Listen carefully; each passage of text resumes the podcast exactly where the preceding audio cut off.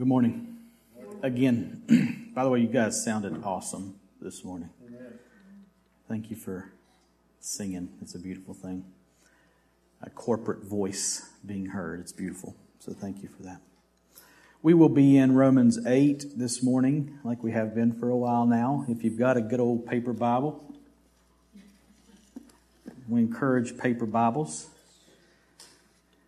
because we're old fashioned, I guess it's good to have the visual and um, have something in your hand.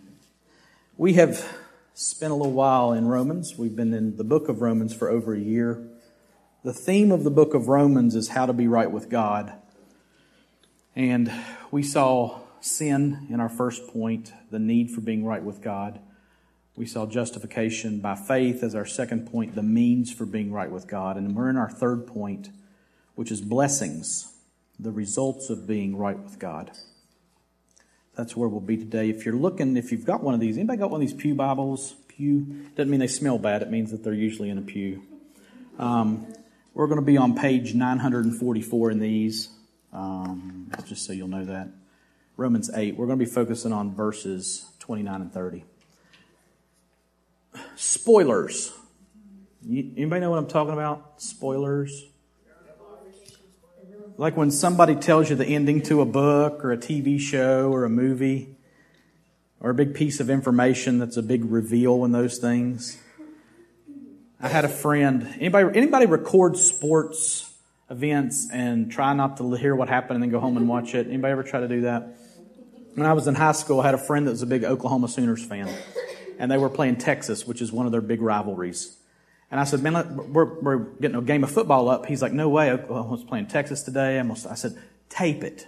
Of course, that's back when we had VCRs, video cassette recorders.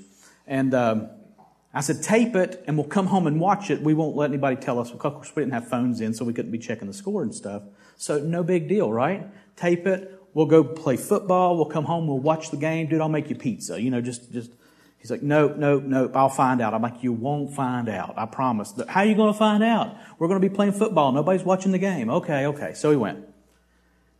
Before we went home, I said, I need to run by my girlfriend's house. That was high school, so it wasn't my wife now, it was somebody else. and uh, edit that out of the recording booth. Um, so we stopped by this girl's house. I said, I got to pick something up from her. So we walk up on the porch, and the first thing she says is, Sorry about Oklahoma losing, Bob.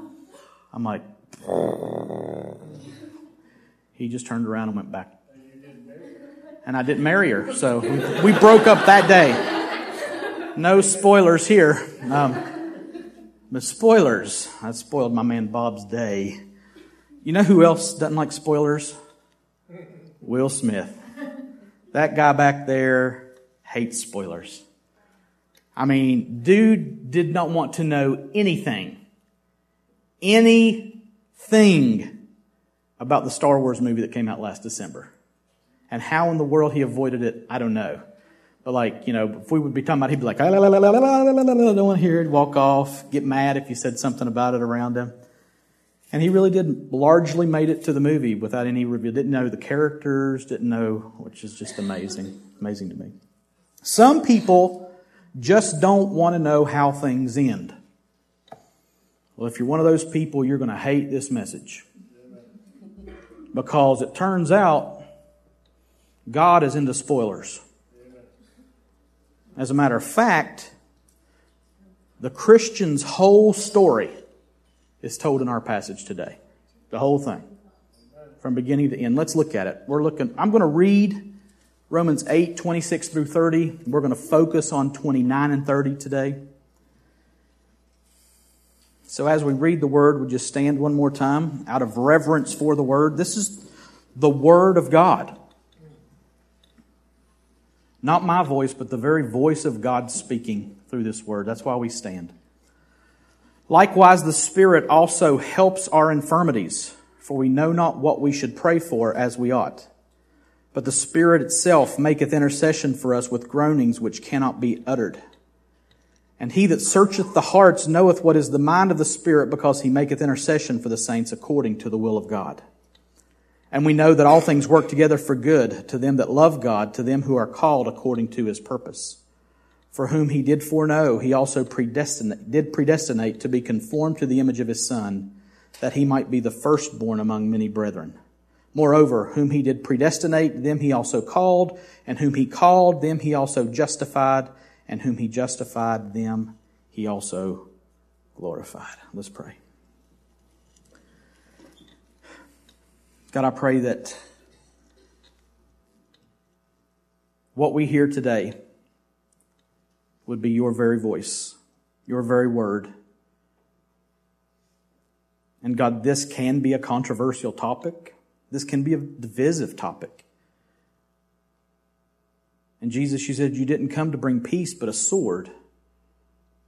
But I pray that the sword that proceeds from your mouth this morning, God, through the Bible, would be a scalpel that does surgery on our hearts. And we know that your word pierces to the division of soul and spirit, even to bone and marrow. And your word is a discerner of the thoughts and intentions of our hearts. So purify those hearts this morning, God, by the power of your word. Holy Spirit, speak and be heard. We ask it in Jesus' name. Amen. You can be seated. Thank you. I don't know how that King James thing happened there. I think Ken ransacked me or something. I am like, I'm reading it and I'm going, what is, what? I, I, I didn't put that up there, but I did. I don't know how or why. Anyway, we usually read from the ESV, and the rest of the verses that we use today, except one, will be from the ESV. So, verse 29 is the first verse that we're going to look at. For those whom he foreknew, he also predestined to be conformed to the image of his Son, in order that he might be the firstborn among many brothers. So our passage today in verse 29 starts with what word, you Roman studiers? Hey there, four. Been a while, huh? Not really. We seem we see Mr. Four every week. It seems like. It seems like it's Paul's favorite word. Four, four, four, four, four, four, four, four, four, four, four. The gospel according to four. So. Nice to see you again, four. So obviously this passage ties back into what we looked at last week, and man, what did we look at last week? all things work together for the good of those who love God and who are called according to his purpose. All things are working together for our good, synergizing together by the work of God for our good. So, this ties back into that. And actually, we talked last week about context, and we said a text without a context is a pretext. It doesn't mean anything. Or it can mean whatever you want it to mean out of the context. So Romans 8:28 for some people is a nice safe little trampoline they can just bounce up and down on. Just boing boing, all things, all things. And that's good, but it it misses the whole point, okay? It misses the context. And actually this context really goes all the way back to verse 18. Uh, if we're going to get the full context of the thought pattern, verse 18 said this, For I consider that the sufferings of this present time are not worth comparing with the glory that is to be revealed to us. So that's way back in verse 18. So we started looking at suffering in verse 18 and how it's connected to the Christian life. And as we've worked from there all the way up through last week in verse 28, the focus has been on suffering, groaning, intercession, hope, and the reality of it all working hand in hand in the Christian's life for the Christian's good. And so in verse 28, we see that all of this is working together for the good of the Christian, the ones who love God and who are called according to his purpose. Now, what we want to look at in these two verses, in 29 and 30 from today, we want to see that in conjunction with verse 28. Who is doing this work? What is being done? When was it done? Where was it done? Why was it done? How was it done? Five W's and an H. Who, what, when, where, why, and how which are great questions to ask when you're reading, studying the Bible, listening to a message. Are they answering the questions who, what, when, where, why, and how? So we're going to walk through these two verses today and we're literally going to ask those questions. Who, what, when, where, why, and some of you are thinking, we've done this before. We have. And we'll probably do it again in different passages because it's just, it's a good, thorough way to study. So that's what we're going to do. We're going to ask these questions and work through this passage. First question I want to ask as we start into this passage who is doing the work here? Look back at verse 28. And we know that for those who love God, all things work together for good for those who are called according to his purpose. And then in verse 29, for those whom he foreknew, he also predestined to be conformed to the image of his son, in order that he might be the firstborn among many brothers. So in verse 28, he's working all things together for the good of those who love him and who are called according to his purpose. In verse 29, look at the word he. For those whom he foreknew, he also predestined to be conformed to the image of his son, in order that he might be the firstborn among many brothers. So who is doing this work? In verses 28, 29, and of course in 30 as well. Who is it? God. Whose purpose? Back in verse 28, is everybody, uh, are the Christians, is the Christian called according to? Whose purpose is it? It's God's purpose. Who's doing the work in verse 29 and verse 30? God is doing the work. He is God. For those whom he foreknew, he also predestined to be conformed to the image of his son. He, he, he, he is, and that he, he, he, he is, is God. So who's doing the work? God. And those whom he predestined, he also called, and those whom he called, he also justified, and those whom he justified, he also glorified. For those whom he foreknew, he also predestined. Then verse 30, he predestined, he also called, he also justified, he also glorified. Whose purpose? God's. Who is working? God is. God's purpose, God's working. He is the one working here. Amen. Now that's very important as we look further into this passage and into this thought pattern. Who is working? Christ the Bible? Jesus? God. God is the worker here. God is doing the work. It's according to God's purpose. So we've answered the who question. God is the who. Now, what? What is God doing? In verse 28, he was working all things together for the good of those who love him, who are called according to his purpose. Right? Verse 29, what did he do? He foreknew and he predestined. And then in verse 30, he called, he justified, and he glorified. Some people call that the golden thread of salvation. God foreknew, God predestined, God called, God justified, and God glorified the Christian. Now, what I want to do is look at those words individually. We're talking about what did God do? We know that God's the worker. What did God do? What is being done by God? First, God foreknew those who love Him and those who are called according to His purpose. Now, what does that mean? God foreknew. The word for foreknew is proginosko. If you were here last week, I said that there are at least two words. There are at least two words translated as know in the New Testament. One was what we saw last week when we said, and we know that for those who are called according to purpose, those who love God, all things work together for good. We know that. Now that word was oida, O-I-D-A in the Greek. And that meant a mental apprehension of something. To know with your brain. And I said then that the other word was ginosko, which meant an intimate knowledge, a loving knowledge. Like Adam knew his wife Eve, and she conceived and gave birth to Cain. It wasn't like he walked up and said, Hey, I'm Adam. Nice to meet you. Boom, kid. That wasn't what happened. No, he, it wasn't like, Hey, nice to meet you. Conception there's an intimate knowing, a loving knowing that is talking about when you talk about Adam knowing his wife. So, to know in this sense is different than just a mental assent to something.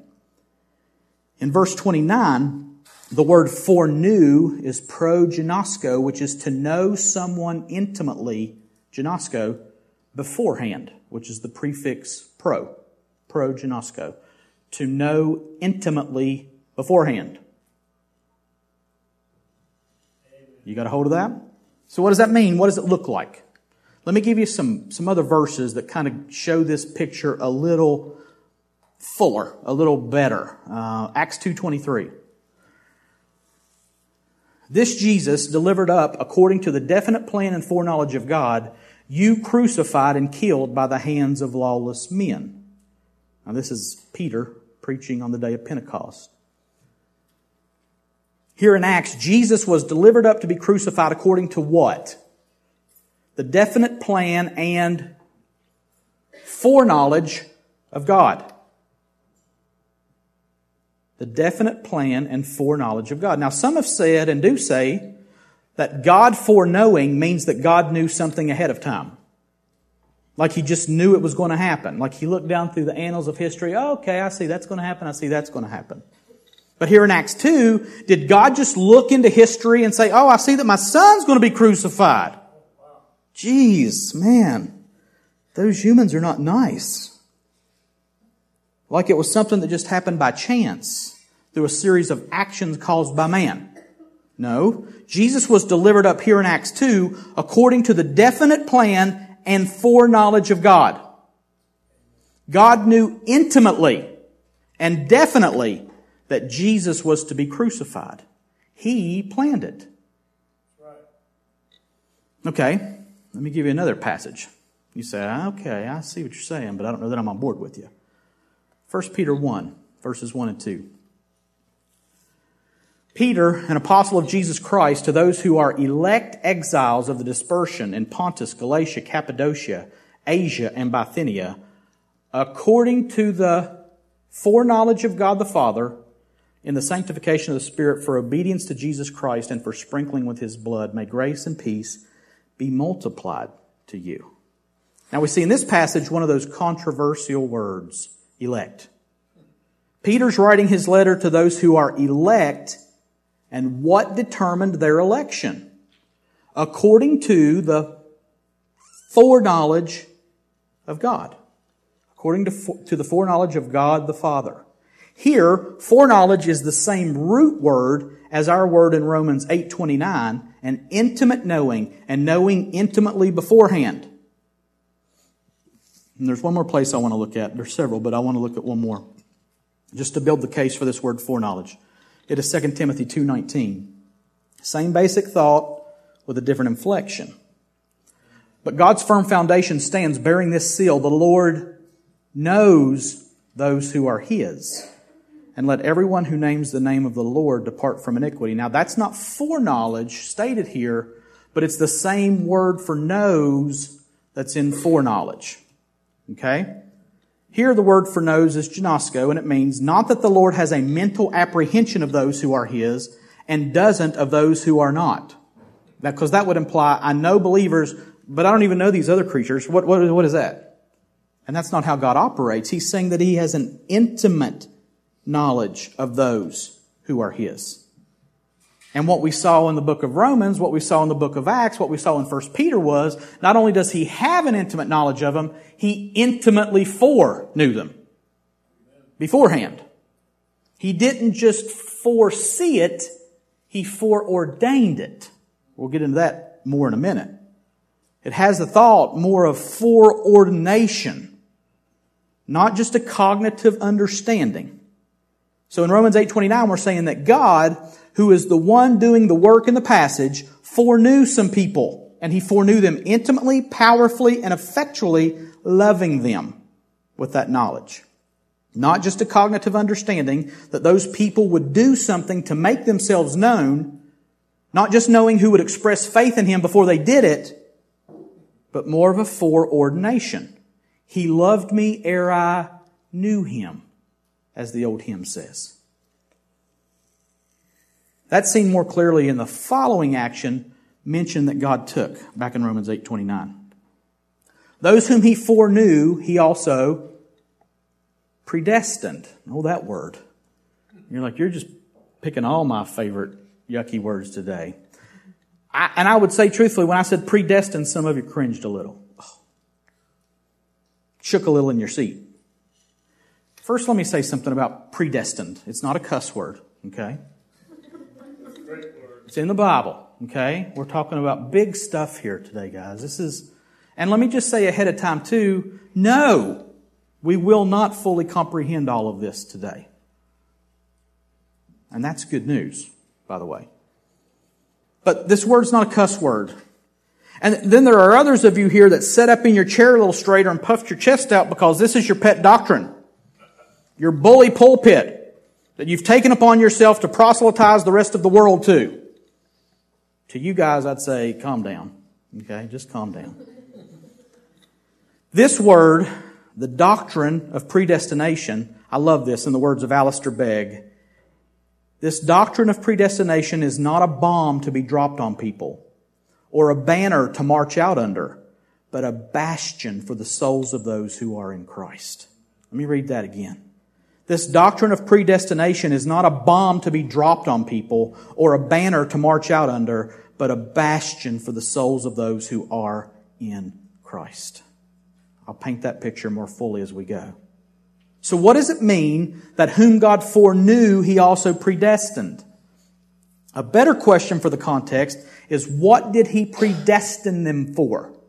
The text says he predestined them to be conformed to the image of his son. In this context, those whom God foreknew, He predestined. He predetermined, He appointed beforehand in eternity past that those whom God foreknew, their ultimate destiny was predetermined. And that destiny was that they would be conformed or take the f- same form as or be fashioned like unto whom?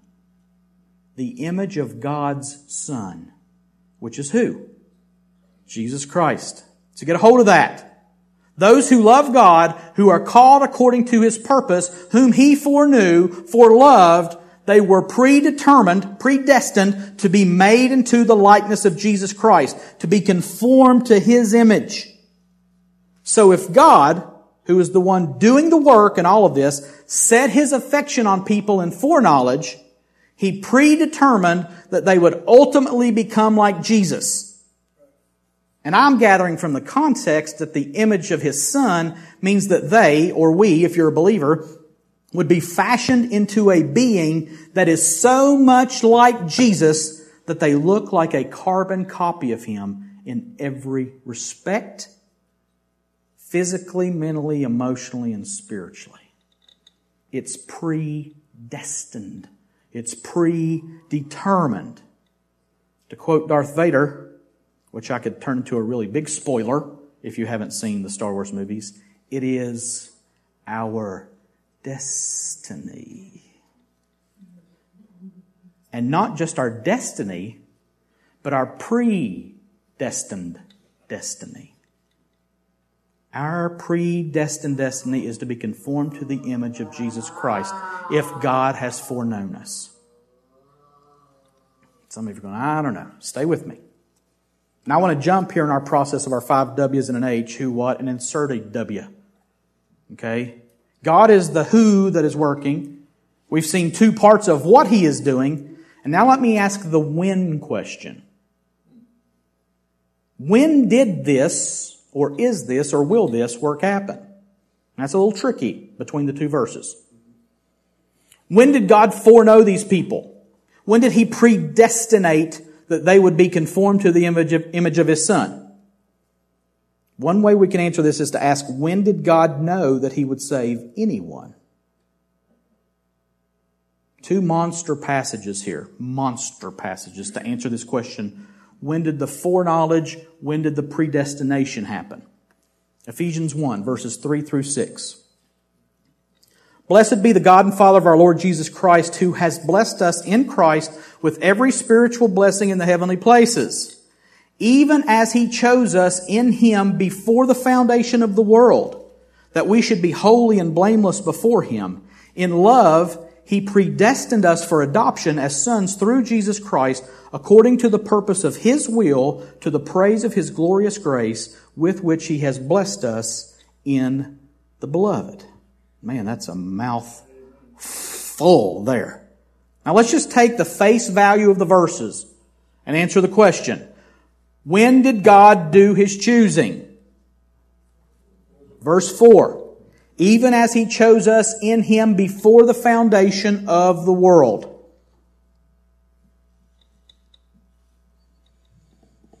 Before the foundation of the world. Now stay with me don't check out and shake your head yet. Next passage is Revelation chapter 13, verses 6 through 8. Speaking here of the beast who allies himself with the Antichrist and who's doing the Antichrist's bidding, John records the words of God.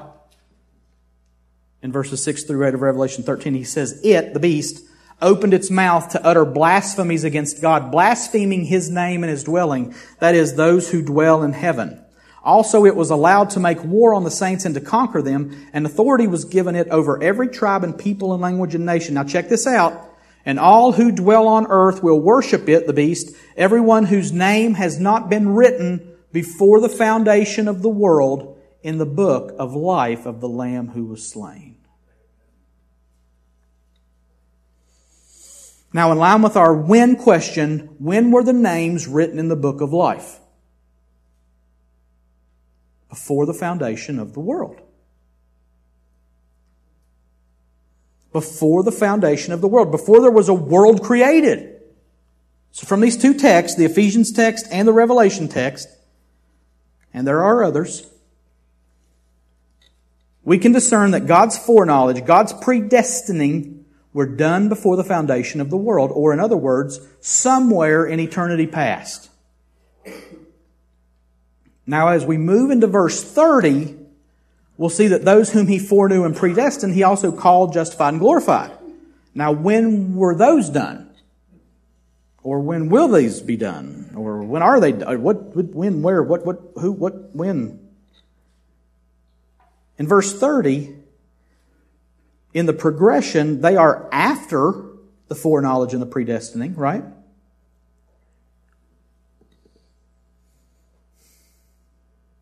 Predue, predestined, he also called, justified, and glorified. So when was that done? After the foreknowledge and the predestining, but at a certain point in time. And this is what I would say to you. When you were born again, you were called, you were justified and you were glorified. Hmm. What? So that when question here is answered by saying they happened when you were born again. Let's put a pin in that, okay? Just going to put a pin in that and hang it up there for you to look at. We're going to come back to it. Not done with that yet. But we need to look at what it means to be called, justified, and glorified before we can definitively answer when it happened. And then we'll look at the timing of it put in context. Romans 8:30. And those whom he predestined he also called and those whom he called he also justified and those whom he justified he also glorified. Now we looked at calling a little bit in Romans 8:28 when it said that all things work together for those who are called according to God's purpose. Now what does called mean? Now let me just say that in our cellular saturated world, it doesn't mean that God called somebody on the phone. Now imagine that coming up on your caller ID. God. Um, God, God's calling me. Hello? no, called means something much bigger, much better than that. The authorized version translates the word for called as call to bid, or to be so named. It means to call, to call in a loud voice, to invite, to call by name, or to be called. The picture that comes to mind for me here is Jesus at Lazarus' tomb in John 11. At the tomb, Jesus cried with a loud voice, Lazarus, come out! And the guy who was dead came hopping out of the tomb with his hands and feet bound. Now bring that into your calling. At some point in time, Jesus calls you in a loud voice with a calling that gives you life. Jason, come out! And I come out of the tomb I've been in till that point, the calling giving me the life I did not have. That's calling. You were dead in your sins and trespasses, is what Ephesians 2 says. Now let's look at that. Ephesians 2 1 through 6 says, and think about it in terms of your calling and in the thought pattern of Lazarus. Look at your call here in Ephesians 2 1 through 6. And you were dead in the trespasses and sins in which you once walked, following the course of this world following the prince of the power of the air, the spirit that is now at work in the sons of disobedience, among whom we all once lived in the passions of our flesh, carrying out the desires of the body and the mind, and were by nature children of wrath like the rest of mankind. But God, being rich in mercy because of the great love with which He loved us, even when we were dead in our trespasses, made us alive together with Christ. By grace you've been saved, and raised us up with Him, and seated us with Him in the heavenly places in Christ Jesus. Now, that is a mouthful. That's a lot of information there That is some big stuff when you look at this Ephesians passage in light of your calling. So think about that. Think about your calling and how you were dead in your sins and trespasses, and God called you out. And if you want to, you can go ahead and see our justification and our glorification here. You were dead. And God, being rich in mercy, even when we were dead, made us alive together with Christ Jesus. Again, Jason, come out. That's the calling. And verse 6 says, And raised us up with him, which is justification. He made us right with himself by placing us in Christ, and in the same breath, in the same moment, he seated us with him in heavenly places in Christ Jesus. That is glorification. So God called, justified, and glorified all in one fell swoop. And, and, and who did it? God did it. God is the worker in both the Romans passage and the Ephesians passage. Foreknown by God in eternity past, predestined by the same God in eternity past, and then at a certain point in time, you were born again, you were called, justified, and glorified by that same God and Father. That's big. Now, bring all this back into Romans 8. As we suffer, Paul says it's not worth comparing to the glory we will have in heaven in eternity. That was back in verse 18. And then he describes our suffering, our groaning, and how the Spirit helps us in our weakness. And then he says that God is causing it all to work together for our good, and says, For whom he foreknew, he predestined to be conformed to the image of his Son, and whom he foreknew, he called, and whom he called, he justified, and whom he justified, he also glorified. Do you see the connection? As we suffer, we can know that all things are working together for our good because we are in the firm grasp of God's plan from eternity past that cannot be altered. Since He foreknew us, He predetermined that we will be conformed to the image of His Son. And so He called us, justified us, and glorified us to ensure that it will happen. So, whatever is going on is His plan, and it's in the plan according to His will to conform me to the image of His Son, which is my ultimate good. So I can trust Him. I can rest in Him, rejoice in Him, glorify Him as He's working in and through me. In and through me. That's just huge to think about. So as I go about, I look at what He's doing, and in the hardest, worst, most painful times of my life, I'm reminded that from eternity past, my future was, is, and will be certain. I will be conformed to the image of Christ. No doubt, no question, no fear there. But why? Why is that true? We saw the who, that was God. We've seen what? He is working. We've seen when. In eternity past, we were foreknown and predestined, and at a certain point in time, we were called, justified, and glorified. Where? Well, we didn't directly answer that, but we can say it happened in heaven, where the Trinity sealed our destiny and where we are sure to go. How? By God's doing. 1 Corinthians 1.30 in the New American Standard Bible says, But by his doing you are in Christ Jesus, who became to us wisdom from God and righteousness and sanctification and redemption.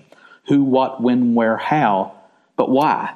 Why did God do this, and why did he do it the way that he did it? Now that's a pretty important question. And if you're following closely, you might realize that we left out a section of the passage from today in our asking the other questions. Let's reread verses 29 and 30 again and see if you can spot the why. For those whom he foreknew, he also predestined to be conformed to the image of his Son, in order that he might be the firstborn among many brothers. And those whom he predestined, he also called, and those whom he called, he also justified, and those whom he justified, he also glorified. Why? Why is God working all things together for my good? Why did he foreknow me and predestine me and call me and justify me and glorify me? Why was he so amazingly gracious to me? Why? Did you see it? In order that in order that what? In order that he might be the firstborn among many brothers. Who might be the firstborn among many brothers? Who? Jesus, whose image we are being conformed to. For those whom he foreknew, he also predestined to be conformed to the image of his Son, in order that he might be the firstborn among many brothers. Now, wait a second. I thought this was about my good and my destiny. Oh, it is, but your destiny and my destiny are tied directly in with Jesus' destiny, which is awesome because God's delight is in us because we are in Christ. There is therefore now no condemnation for those who said a sinner's prayer. Now, maybe, but that's not what the verse says. For those who are in Christ Jesus. God is causing all things to work together for the good of those who love Him and are called according to what? To His purpose. And what is His purpose? Now listen, I'm going to bring in an outside text here, not outside the Bible, outside of Romans, to answer the question, what is God's purpose? We saw that was that he might be the firstborn among many brothers, but look at Colossians chapter 1 verses 15 through 18. Should just be a few pages over, well, several pages over. Romans, 1 Corinthians, 2 Corinthians, Galatians, Ephesians, Philippians, Colossians. Go eat popcorn. G E P C. Gentiles eat pork chops. What is God's purpose? Colossians 1, 15 through 18 gives us the answer, and, and it gives us a good connection to our text today. Speaking of Christ, Paul writes to the Colossians and says, He is the image of the invisible God, the firstborn of all creation. For by him all things were created in heaven and on earth, visible and invisible, whether thrones or dominions or rulers or authorities. All things were created through him and for him. And he is before all things, and in him all things hold together, and he is the head of the body of the church. He is the beginning, the firstborn from the dead, that in everything he might be preeminent. You see the end of verse 18 there? If you didn't see it, you probably heard it. That in everything he might be preeminent. Now, what does that mean? The word for preeminent here in verse 18 of Colossians 1 is protos, and it means to hold the first place. So the purpose of the Colossians passage was so that Jesus might hold the first place in what? In everything. Now go back to Romans 8:29. Why was all this Romans 8 stuff done? In order that he, Jesus, might be the firstborn among many brethren. The word for firstborn is prototokos, not Taco Tuesday. The S is not silent. Prototokos, P-R-O-T-O-T-O-K-O-S, prototokos. That's firstborn, and it means just what it's translated as, firstborn. So he was the firstborn son, the Prototacos, when he took on flesh, and that secured our salvation. Why? So that he might be preeminent, the one in first place, protos and everything. So all this Romans 8 stuff that we get phantasmically good stuff from is actually not ultimately for us. It's for Christ. God foreknew us, predestined us, called us, justified us, and glorified us so that Jesus would be the firstborn and have first place in everything.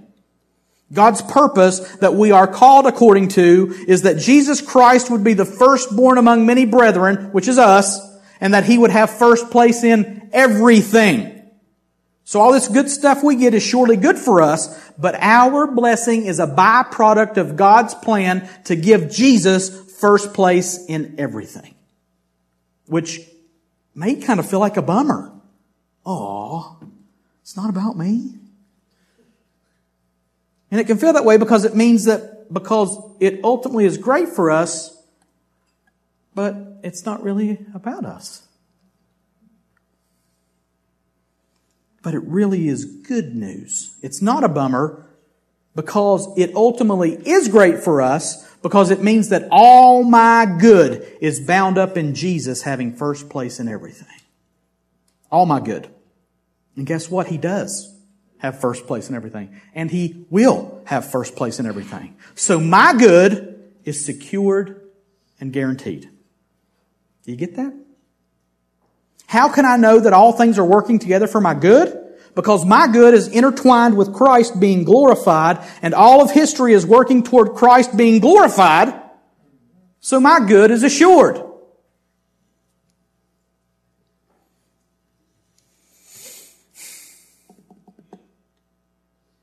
God's purpose is not so that Jason will be blessed, but if Christ is exalted, Jason does get blessed. Your salvation is good, but the reason God is working it out is so that Christ will be glorified. And nothing is more important to God than Christ being glorified. So my salvation has been assured in eternity past so that God's purpose, which is Christ's glorification, can come to be. I am predestined to be conformed to the image of Christ, and that will happen because it's God's plan, and God's plan is for Jesus to be the firstborn among many brethren. This thing is sealed up airtight. There are no misfires, no failures, no chance of God not getting what God foreknew and predestined to happen. And notice that. If God foreknows someone, it leads to glorification. It's the way it works. Every time. Period. No dropouts, no failures, no whoopsies, that one didn't make it. You said, what about Judas? Jesus said, Did I not call you the twelve, and yet one of you is a devil? Jesus knew that was going to happen. He was pre appointed for that. Think about what God said about Pharaoh. He said, For this purpose I raised you up, that I might glorify myself through you. As he hardened his heart and he recalcitrated it and he bent his back and stiffened his neck and said, No Hebrew God's going to tell me what to do. God said, For this very purpose I raised you up. We're getting there. How do we tie this up? What's the application for us? Let me give you three spoilers for application. First, as a Christian, the end of your story is really, really secure.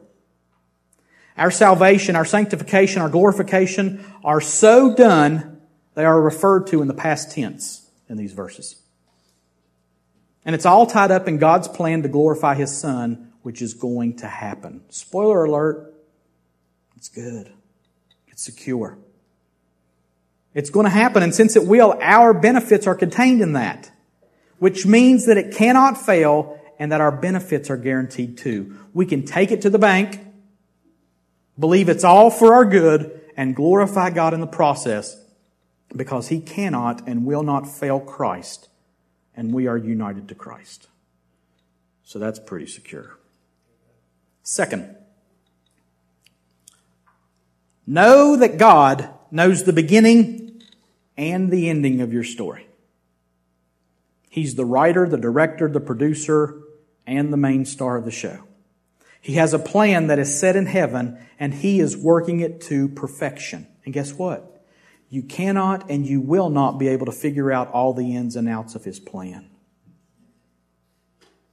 You can't. His foreknowledge and his predestination of us is way out of our league to try to figure out. And that's good. I don't want a God that's easy to figure out, who operates on a plane just like me, who has to do only what I can do or think that he should do. This bigness puts his plans out of our ability to fathom, but it also puts his plans out of any realm where they can fail. The God that the Bible shows us operates in power so far above anything that we can think or imagine. He is all powerful, omnipotent, and all that power is directed toward us to guarantee our good so that His Son gets the glory for it before we go to the last application point. Paul says this in Romans 11. Oh, the depth of the riches and wisdom and knowledge of God. How unsearchable are his judgments and how inscrutable his ways. For who has known the mind of the Lord, or who has been his counselor, or who has given a gift to him that he might be repaid? For from him and through him and to him are all things. To him be glory forever.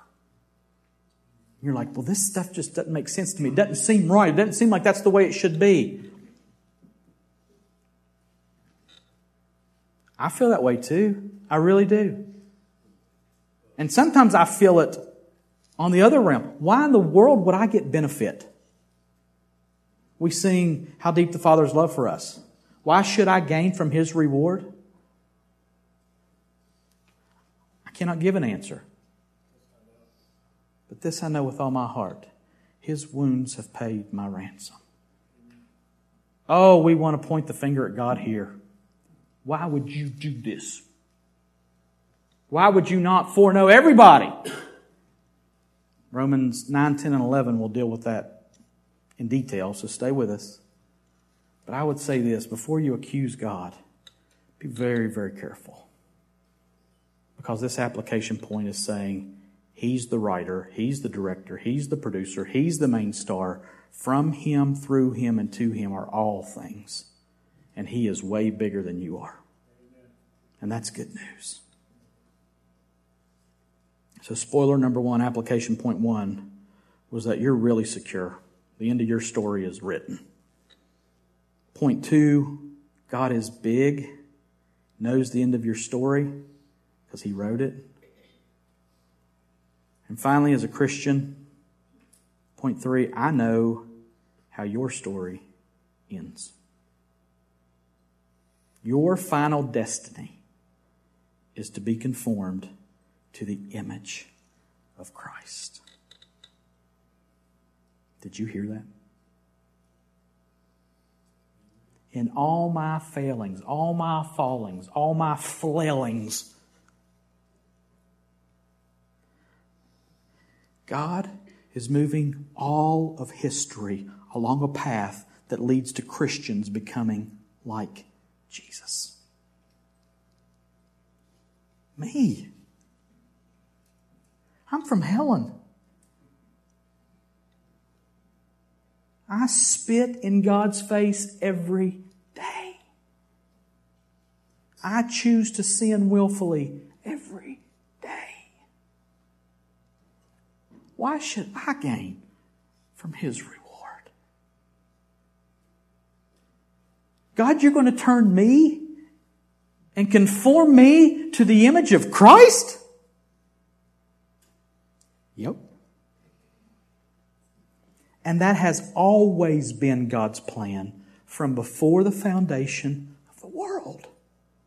God, who existed in eternity past in perfect glory, needing nothing, in perfect fellowship within himself as the triune God, developed a plan to create a universe in which men would be created beings, and those created beings, created in the image of God Himself, would be recreated and ultimately be so much like God the Son that they would be said to be conformed to His image and be His brethren.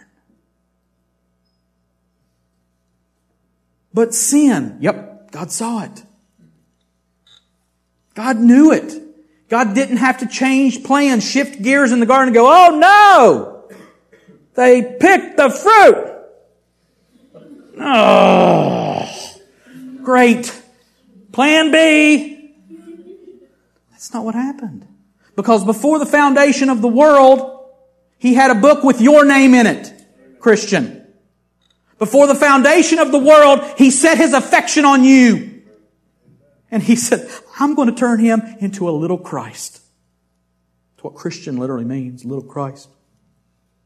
Little brother. I've got a plan. And it's secure from eternity past. So from eternity past and into eternity future, God's plan is for Jesus Christ to be first, but not just first, first among many brethren. And that's us, Christians. We, as believers, will be shaped, molded, and forged through the fires and trials of this life, and we will come out looking just like Jesus. That is a promise of future glory that is so much greater than the badness of the suffering of this world. And listen, it is sure and has been from eternity past. Yes. Yes. But what if I'm not a Christian? You may be asking, do I have a choice here? Or is it set in stone according to a predetermined plan that I have no say in? Why should I even bother? I don't have a choice but you do. Anybody ever listen to J. Vernon McGee through the Bible? I'm going to reach back a little bit on you there. I love the way he puts this. He actually says, he said it on the show and he said it in his commentary. He says that the outside walls of heaven invite all who will to come to all who will come. Jesus himself said, come to me, all you who are weary and heavy laden, and I will give you rest. Jesus also said, anyone who comes to me, I will never cast out. And then, J. Vernon McGee says, when you get into heaven, it will say on the inside walls, elect from before the foundation of the world. To which I say, Yes. Yes. Listen to me. If you are being convicted of your sins and have an awareness of your need for a Savior, respond to that by looking away from your sins to the work of Jesus to pay the penalty for those sins. He's already done it. Nobody who has a desire to come to Him will be turned away. Amen. So come, sinner, and look to Jesus, who is the author and the perfecter of your faith. That twinge, that conviction, oh, is Jesus calling you, and He's saying, Come forth. and that calling breathes life into your body. And you come and say, Here am I, sinner. Jesus said, I know.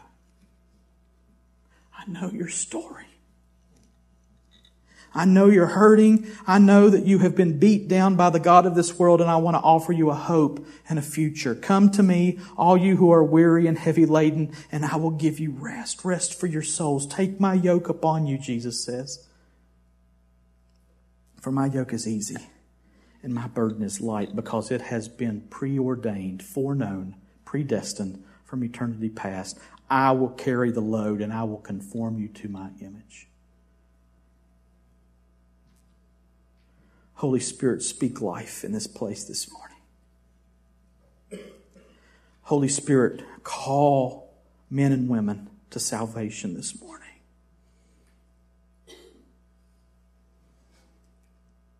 because only you can. Your calling, Holy Spirit, is effectual, it is life giving, it is regenerating. And I pray that in this place this morning, that your voice would be heard clearly, loudly. Come forth. I would say, folks, that if you have questions about that, please find me, Don, some other people here that you can ask, and we'd love to talk to you about these things. We would love to tell you the story that God has been telling since eternity past, and the story that will be proclaimed into eternity future. And let me give you a little spoiler about that story. It's all about Jesus. It's all about Jesus. Would you stand and receive a benediction? Now may the God of peace, who brought again from the dead our Lord Jesus, the great shepherd of the sheep, by the blood of the eternal covenant, equip you with everything good, that you may do his will, working in us that which is pleasing in his sight, through Jesus Christ, to whom be glory forever and ever. And all God's people said, Amen. You're dismissed. Thanks, guys.